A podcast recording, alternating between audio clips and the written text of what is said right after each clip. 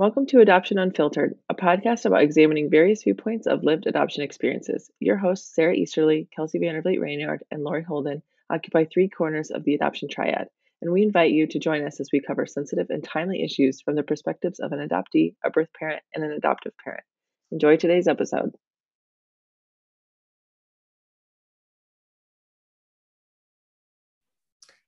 Hello, everyone. Welcome to this episode of Three Sides to Every Adoption.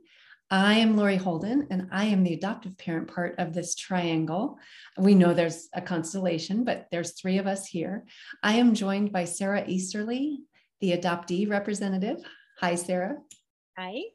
And Kelsey Vander Vliet Ranyard, who is our birth parent, uh, offers the view parent perspective. So, hi, Kelsey. Thanks for being with us.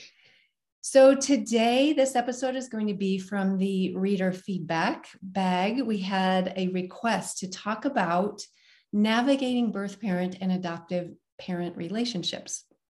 Um, and the explanation here is that adoptive parents are beginning to understand the complexity for the adoptee, which is fantastic. Centering the adoptee is always uh, one of the things that we that adoptive parents need to do. Um, and adoptive, adoptive parents are striving to help their adopted children with that complexity. So, for those of us who are trying to do it in the best way for the adoptees, all the help you can give us is welcome. So, we are really grateful for such feedback because that's a really good question for us to talk about. So, um, I want to talk about, especially with centering the adoptee, Sara, I want to ask you a question, and I know you're going to have to answer it a little bit theoretically because when we're talking about this open adoption era, which Kelsey and I both have lived experience in.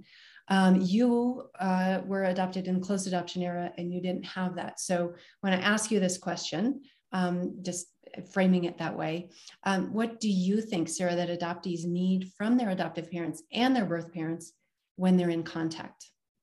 It's a really good question. It's a really important question. And um, I think my answer would be the same whether they are or aren't in contact. Um, so, um, to, so to whoever is listening, I think um, my answer would apply. So I know like in, um, you know, adoption, open adoption is where we are um, with most domestic adoptions, but that's not the case for intercountry adoptions in a lot of cases. So then it, it, it does um, for many different fa factors, there's a closed adoption. And then of course I, I also was in a closed era. So I feel that um, I would say the most important thing that adoptees need is mutual honoring of each other. All the parents are mutually honoring of each other because without that, it creates a there's already going to be a divide. I think one one thing everybody needs to know is there is going to be a divide that the adoptee is going to take on no matter what you do. And so the more you can help to not have that divide, the better for the emotional help of the adoptee. So um, when I say the honoring, it, sometimes there's tension in those relationships, right? Uh, the adoptee that needs to be kept out of uh, any any um, any that can't be brought into the adoptee. That can't. There's any frustrations back and forth should not be felt by the adoptee should that should be out of the adoptee's awareness for as long as possible. Um, and you know there there if there is tension then um, you know adoptees are known for being hypervigilant and very sensitive so we will probably catch on to it. So um, trying to work through that behind the scenes or being honest like hey we're in a rough patch but we're going to be okay. Like we're going to get through this um, you this isn't something you have to worry about. We can handle this um, so that it doesn't fall on the adoptee's shoulders. We as adoptees tend to um, just naturally be caretakers in a lot of situations. And so just reminders that we've got this. We're the ones in charge. You don't have to take care of this. We're we're taking care of this so you don't have to um, as it's appropriate for whatever setting we're talking about. But um, overall just the honoring honoring honoring and that's closed or o- open adoption it doesn't really matter i think um, that's just the so important. Sara if if how would adoptive parents go th- about that honoring if birth parents are not available for whatever reason? What are some ways to honor or maybe dishonor? Like we may be talking about what to do and also what not to do Well, I'm going to talk about it from what to do because a few ideas come to mind. And actually, the ideas that come to mind, I want to say um, so I um, have done a lot of, um, I'm on staff for the Neufeld Institute under Dr. Gordon Neufeld, who's a psychologist, and he has a course called The Art and Science of Transplanting Children. And so a lot of the things that I'm drawing upon are just innately in me. And so I just want to quickly just say a lot of those, I think they're in me because I've um, gleaned it through his work. So I want to make sure I um, give credit there where credit's due.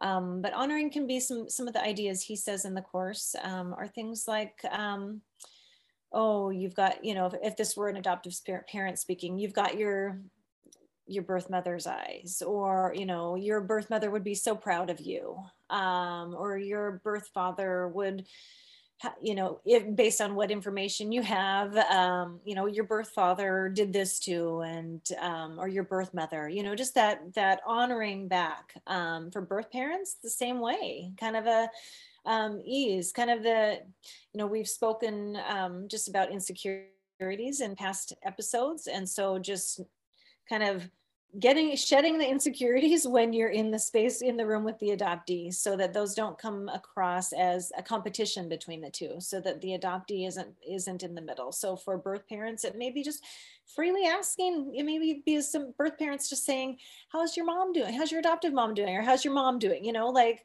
honoring mom in that language because the child is calling the adoptive mom mom not distinguishing between the two and having comfort and flexibility and just saying how's your mom doing?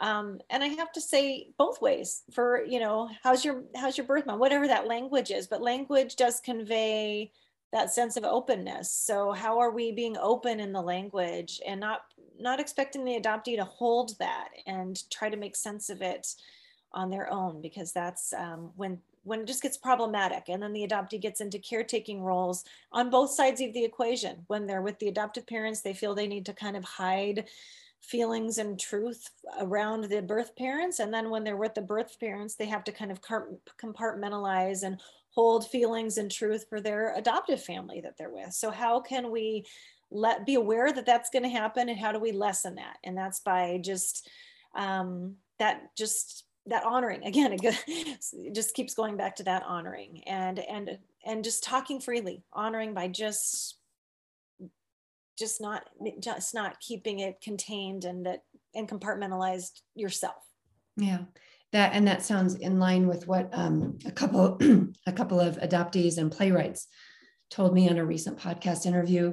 Maggie gallant and susan backner both said just make space for the birth parents whether they're there or not make space for them um, because then the adoptee doesn't have to carve out that space for them because you're helping them with that. Kelsey, what do you have to say on all of that? Well, I think uh, I I get the question a lot um, from adoptive parents. It's almost kind of predictable, especially if they've they've just adopted um, and they're trying to have an open adoption, but but she's not ready to have that open adoption the question is always, um, you know, we've sent a few updates and we don't get a response. Do we stop sending updates? Do we stop sending pictures? Do we stop sending letters? And I always tell them no. You keep sending until she explicitly says that she doesn't want them anymore.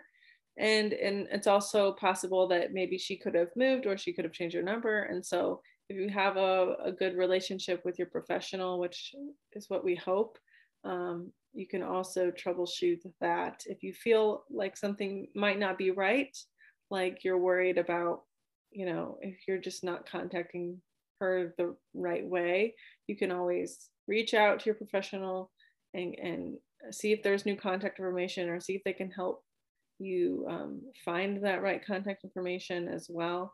But um, other than those kind of little tweaks, I would say keep sending, keep keep trying. Um, there's a lot of times where I get a picture or I have gotten a picture in the past and just don't know what to say. You don't sometimes you don't have the words or you're not in the right headspace to to respond. And I would hate for that to be misinterpreted as I don't want these anymore. Um, because it truly is like amazing to be able to see um, those pictures and see him grow up. And so I would hate for that to be misconstrued in that way. So Mm-hmm. I'm thinking of the um, model that Jim Gritter put out with his book Hospitious Adoption, and he talks in there a lot about the guest, the host guest relationship, and he applied that to adoption. And you know, both the the host has the power, but the guest has some responsibilities too, because this is a mutual relationship, right? So at the very beginning, the birth parent, especially the birth, the expectant mother, is the host of all the relationships. She's the literal host of the baby. Um, and then there's a big power shift, and the adoptive parents become the host with get their guests, the adoptee and the birth parent, over the course of many years. But then ultimately, the adoptee is going to be the host, and everybody else is going to be invited to the table at their discretion. Um, so I, I, really like that model, but that makes me want to ask you, Kelsey, um, when adoptive parents have that power, in what ways can they use that power for good? And in what ways maybe is it less effective for you as the as the birth parent? And then you know, Sara, I'm going to ask you too, like when do when do adoptive parents not use their power, their hosting power for good? Because it's that 18 or more years where they're the, they get to be the host in that really crucial time. Yeah, um, I think that when the power dynamic kind of gets way out of control is when um, people aren't in tune or they're not checking their own insecurities and they're not um, they're not checking themselves to see if their insecurities are making their decisions mm. and um, I think when you when you are allowing your your fears and your insecurities to give you permission to do things that you shouldn't be doing, um, and that and and that just takes a, a having a real conversation with yourself about you know is this really because uh, she's a dangerous person? And maybe it is. There are there are circumstances where that okay like and that, that's a different conversation but like am i am i i've seen so many adoptive parents just blow things completely out of proportion and say oh no we can't have that because she's you know she smokes marijuana. Like i promise you that that's not as big of a problem as you think it is. And so i think um if you're if you're allowing your insecurities to give you permission to then take opportunities and relationship possibilities away from your adoptee, that's when we really have um, a problem. I think um, that's that's really key, and we've said that on other episodes too. That insecurity, especially in the part of adoptive parents, is at the root of a lot of the miscommunication, missteps that can come up that affect everybody yeah. especially the adoptee, but even the adoptive parent, it just makes things a little bit harder if you're not doing your own work, people. and is... I think I think adoptive parents don't realize how intimidating they are just by nature, not because you're an intimidating person as an individual. Because we have all the power. But because of the power dynamic. And yeah. so I hear adoptive parents sometimes say, well, she hasn't asked for a visit, so she must not want one. Or they kind of put their foot down and say, like, well, if she wants one, she's going to have to ask for one. And I'm like, you're really putting her in what a position that is. You know what I mean? Because I, I am almost six years in, and it's really hard for me to ask for a visit. And is that something I need to work on myself? Probably um, but does it have a whole lot to do with this power dynamic and nothing it's nothing personal on them it's not really personal on me but it's about the power dynamic. It's about knowing that you could make one wrong move and they have the power to tell you no more. And then what? You wait either 12 years or a lifetime to see your child again. And so i think that's a huge thing to hang over someone's head and that's the nature of adoption and so that's not something that can be changed. So you kind of actively have to fight against that power dynamic. And i think um, that's some of the, one of the things that um, jim gritter was getting to with his guest host relationship a really good host anticipates the needs of the guest and doesn't make the guest ask for everything. Well that's interesting that you bring that up because i've not read that but i always would describe being in an open adoption as the birth mom as being um, a guest that hung around at a party too long. Mm. because you know you're like standing around like all right should i help you clean up? Or you know and and it's like i feel like i should go but i don't know how to leave. And then um, you just kind of feel a little bit uninvited even though you invited yourself. Maybe that's worse. And um you know you you it, i always say this too that moms considering adoption they're not educated on what ad- open adoption looks like. So you you place your child for adoption you sign consents you all go home. And then it's like you're expected to know where the boundary lines are and what to say and what to ask for and what you have no idea.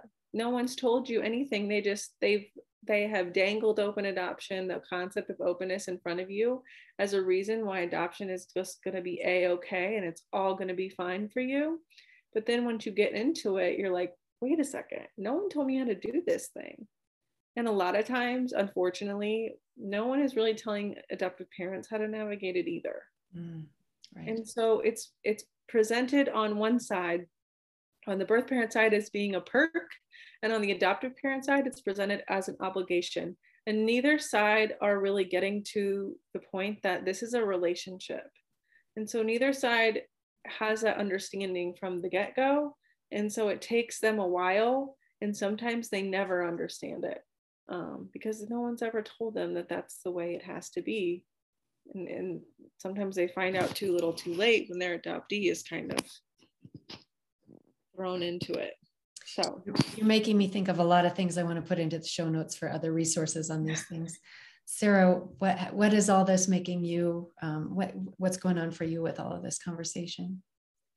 Um, well, you know, I'm thinking of how this applies to adoptive parents, and just you know, back to your question, Lori, about um, which I appreciate you asking. How, in what ways do adoptive parents use their power destructively? I appreciate that. Um, you're willing to ask that question. That's a really vulnerable question to ask. Um, and I, I'm glad I, I just, again, just highlight, just I'm, it's nice to have this uh, space where we can, we, we have, you know, you're willing to ask those questions and listen. So I appreciate it. And those of you who are listening too. Um, I think one thing, if I were going to say from the adoptee's perspective, um, our defenses in a lot of cases can lead us to exhibit to the world that we don't have any cares about our birth family and our an interest there. And that's open or closed it doesn't matter. Um, i think you know um, adoptees could be pushing away. I don't want to see my birth parent. Um, they could be pushing away you know in in an open or in a closed. They there is just kind of a pretty consistent arc um, of how uh, the, our brains are, it is such a big attachment wound that our brains protect us by by just this kind of numbness and saying we don't care about it. And that can be open or closed. And so i think one way that adoptive parents can use their power is by believing that taking that at face value. And i i am only one adoptee I happen to have, you know, I run writing groups for adoptees, and I think we're nearing 100 adoptees who've been um, in these writing groups sharing their stories and just my just knowledge of attachment. There's probably not a single adoptee, even when they're saying that, that doesn't have doesn't have a heart connection to their birth family and their birth mother specifically but i know that all of us some of us are different. You know i've heard adoptees who have that also that really strong heart connection to their birth father. So it's our roots it's our it's our ancestors there's a tie and it's all it is if when we say that is just a, a portrayal and even no matter how strongly we say that it's just highlighting how deep the wound is and how much that hurts and how we have to protect ourselves by saying it doesn't matter and we don't care. And we may carry that to our grave but don't take that at face value because that's not true. And so i think that can really end up hurting us and be a, a place where the power gets um, gets destructive because oh well they don't they don't have any interest anyway i don't need to work on this relationship my adoptee doesn't isn't bothered that you know and yeah anyway so i think that can be a, a one of the key areas that I, I that comes to mind right off the top of my head. And I think that gets back to the host guest relationship that if the host is um, is healthy and okay inside, they are going to be better at attuning and anticipating what their guest, in this case, the adoptee, needs. And they're going to feel safer to the adoptee to, to be approachable about things. And um, the adoptee is going to be less likely to have to smush down their own feelings and look a certain way. Is that an accurate? Is that? And I, I'm only one. I, I, you know, on this on on this series, we are all just coming from our own personal experiences. So we're not saying that this is the way for everybody, but this is our uh, these are observations we've made of ourselves. Yeah, absolutely. I definitely think so. I think um, you know unfortunately none of us are fully fully healed fully perfect when we're parenting right yeah. and when we're living through life so i mean it's not going to be it's not going to be perfect it's not going to be fully healed but i think the more that uh, the more knowledge to look at it the more inquiry the more um, remembering um, and and trying not to put the adoptee in these uncomfortable positions of trying to sort it out or like you said not not room when you know when we when we push down we're not giving room to for the feelings for the um, for all of it to come out. So i think the more um, we can strive for that and aim for that the better we're probably going to get closer to doing that I just to the original question of the the reader who asked this this is really hard. This is asking people in a highly emotionally charged, emotionally charged situation over a very long time to make consistently good decisions and give grace to each other. And so this is hard, even when people are healthy, like you say, Sara. This is hard to do. Um, we're all going to do our best, and we're all going to mess up at times.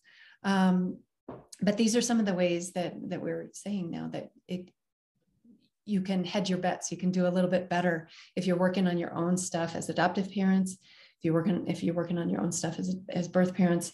And um, I, I think I'd like to end on the note of we, we talked about how adoptive parents can use their power destructively. How can we use, what does it look like when we are using our the power that we have in these relationships for good? We are carving that space. We are honoring our counterparts what, else, what does that look like to you, Kelsey, when, when we are using our power for good? Um, you're reaching, you're reaching, um, and this isn't, this is very metaphorically speaking, but like when, when the power dynamic has you up here and I'm down here, you're reaching down and like mm-hmm. helping me up. Mm-hmm. Um, and that means that you're asking me, hey, we'd love to see you when can you you know when are you available hey how is your life going like continuing the relationship hey um, i just this is for my own thing but um own relationship but i just got in the mail a few weeks ago. My um, son drew me uh, asked me what my favorite animal is and then drew me a giraffe and colored it and it's on my fridge. And so like they they sent that to me in the mail. And so like that is hey like he obviously wanted to do this for you but like we're letting you know that we care and we think of you and we talk about you because obviously my name is alive in their home so see, seeing and valuing you for you and not you as yeah. the means to get and i don't need you know. i don't need a picture to tell me that but i think like there's just little um, things that let me know that I'm I'm still um, present, um, even if not physically at the at the every moment, you know. So um, and and it's more like also like in an adoptee centric way. It's his birth family and his roots are present um, even when he's not in our home. So. so, so in contrast to what you were saying before, that ob- obligation to yeah. you could tell that when they sent you that picture it wasn't because no one they were checking a box we'll send her a picture mm-hmm. yeah there's the spirit behind what they're doing yeah yeah for sure yeah um yeah reaching down reaching out a hand to um and and to letting them know you care um and if you have to make the first move every time um and say hey we'd love to see you or hey here's a picture or um I think some adoptive parents really get hung up on the fact like, oh, we have to reach out every time. Um, it's not a relationship where you're not getting anything out of it. Um, but she may not make the first move and and text you. Uh, this isn't you're not dating us. Uh, and it's not just excuse to the fact that we yeah maybe we should reach out, but it's I think sometimes a lot of adoptive parents just have to kind of get over that you're going to have to do this and it's not that big of a deal. Yeah. It's not that big of a deal. You mm-hmm. hold the power and that that's your job. So you do that. If that's what your relationship ends up being like. Mm. Sara, anything on that? Yeah, I was going to say two things very similar from the adoptee's perspective. So we're very aligned on that, Kelsey. And that is um, one just matchmaking just using the power for matchmaking and i think it's very similar to what you were just saying kelsey i think of um, you know my my adoptive mom died when my children were four and five and it's really young and they have memories but a lot of the memories that they have are because i'm constantly talking about my mom. She's not here um, she's not with us but um, so i guess in that sense if it were like you know a metaphor it would be a closed adoption if it if we were talking about that but i'm i'm constantly rem- reminding them and telling stories and keeping her in in conversation and alive and so just that matchmaking um, that's happening and i think that's kelsey what clearly was happening in your dynamic because for that that that um, that picture that your son made for you. I mean, that's happening. So I think it's just that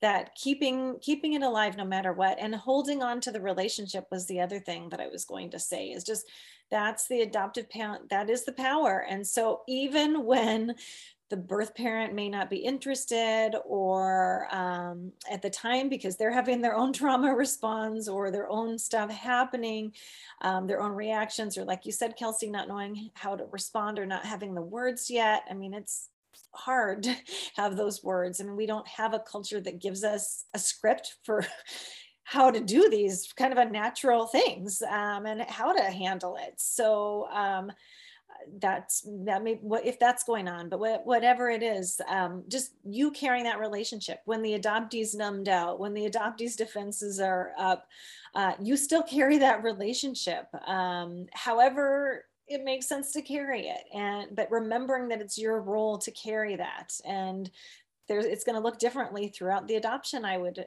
imagine in a lot of cases. So to, but still carrying the responsibility of holding that relationship. It, it does need to be led by the adoptive parent.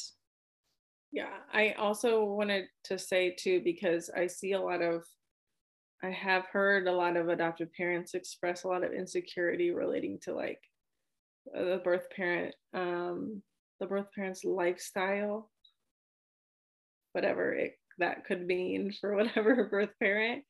Um, and, and they're worried about them living a destructive lifestyle or a dangerous lifestyle or and and a lot of those words get really taken out of context like really overblown. And some of them like i said earlier could be valid a lot of them um i think some adoptive parents have probably not ever really stepped out of their own um, into a different neighborhood where they live. And um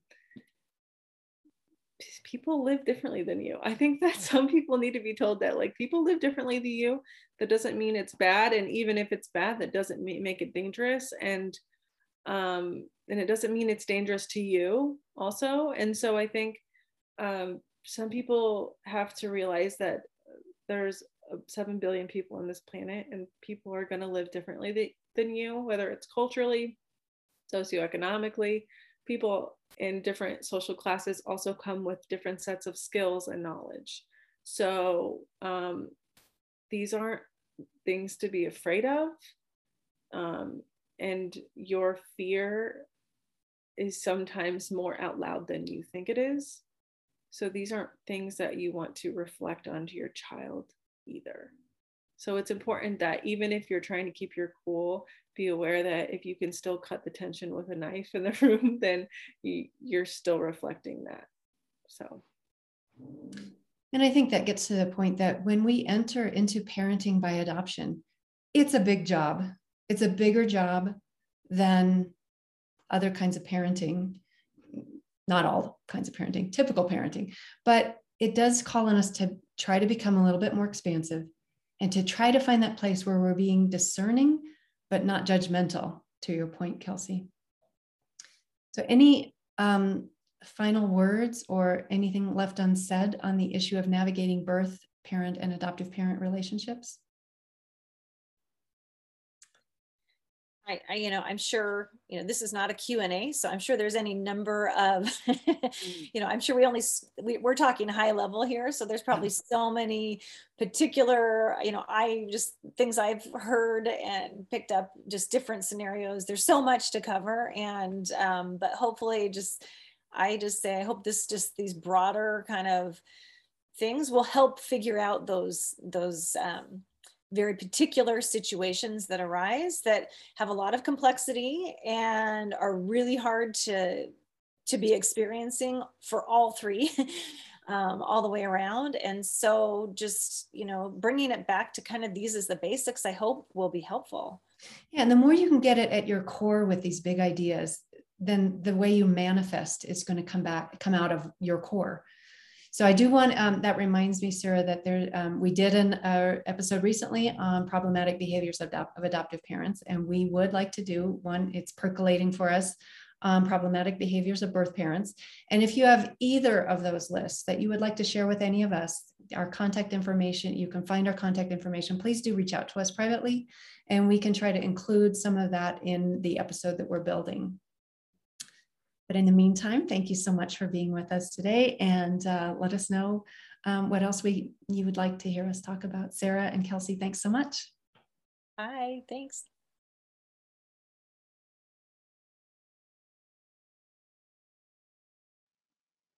Thanks to all of you for tuning in. If you enjoyed this episode, please like, comment, rate, and share wherever you listen to help others find adoption unfiltered. It's through healthy engagement that we can make the changes needed for all those impacted by adoption. Visit adoptionunfiltered.com for other episodes and more information about our other projects.